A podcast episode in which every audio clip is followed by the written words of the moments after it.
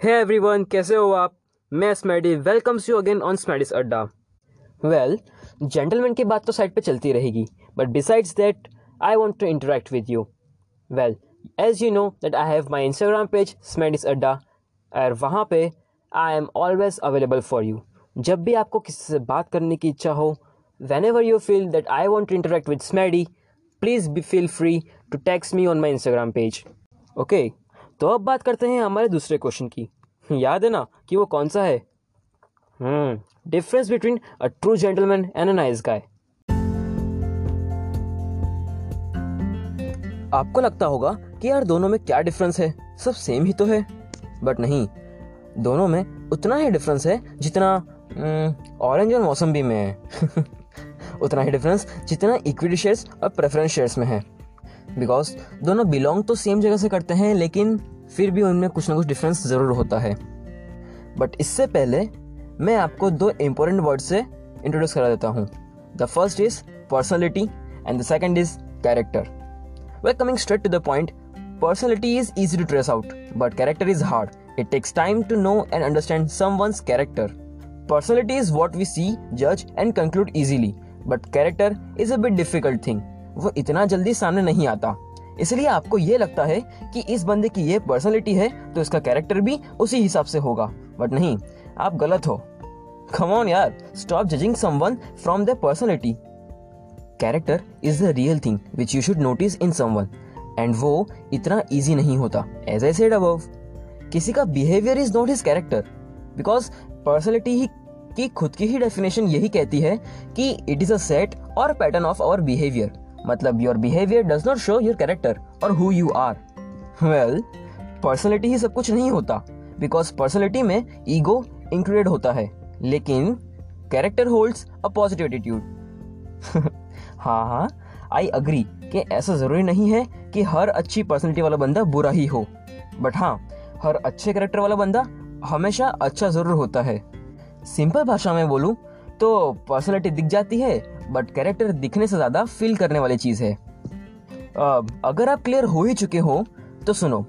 A nice man is like the representative of a personality but a gentleman is a man of character तो अब तो आप clear हो गए होंगे कि a gentleman is something more than a nice guy है ना?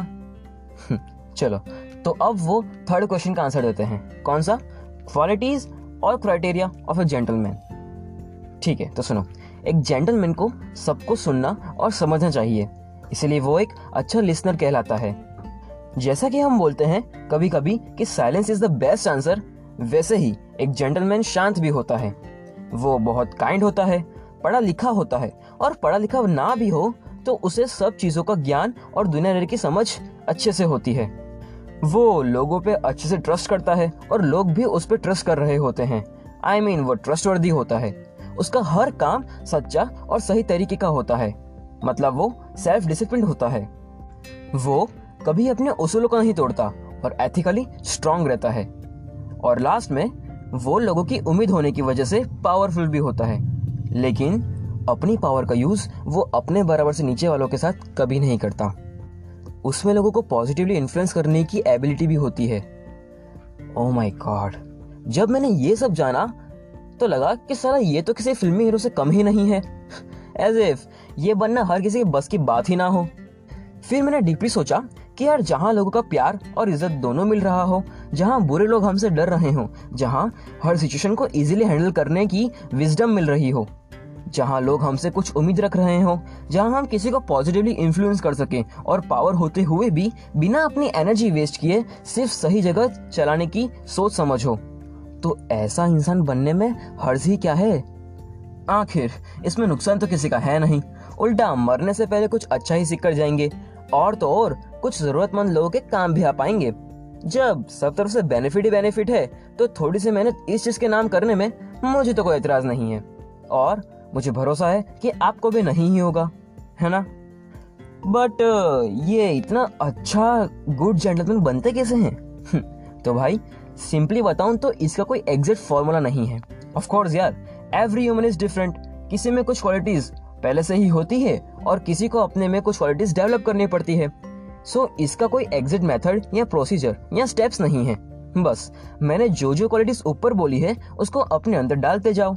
आपका हर रोज का थोड़ा इनपुट खुद को और अपने आसपास के लोगों को एक बेहतरीन आउटपुट देगा। Trust me so I hope आप समझ रहे होंगे। और फिर भी पहले बताए गई क्वालिटीज पर अगर आपको शक हो तो आप बेझिझक गूगल कर लो। इसमें प्रॉफिट भी आपका ही है। तो ठीक है, आज का एपिसोड यही खत्म होता है।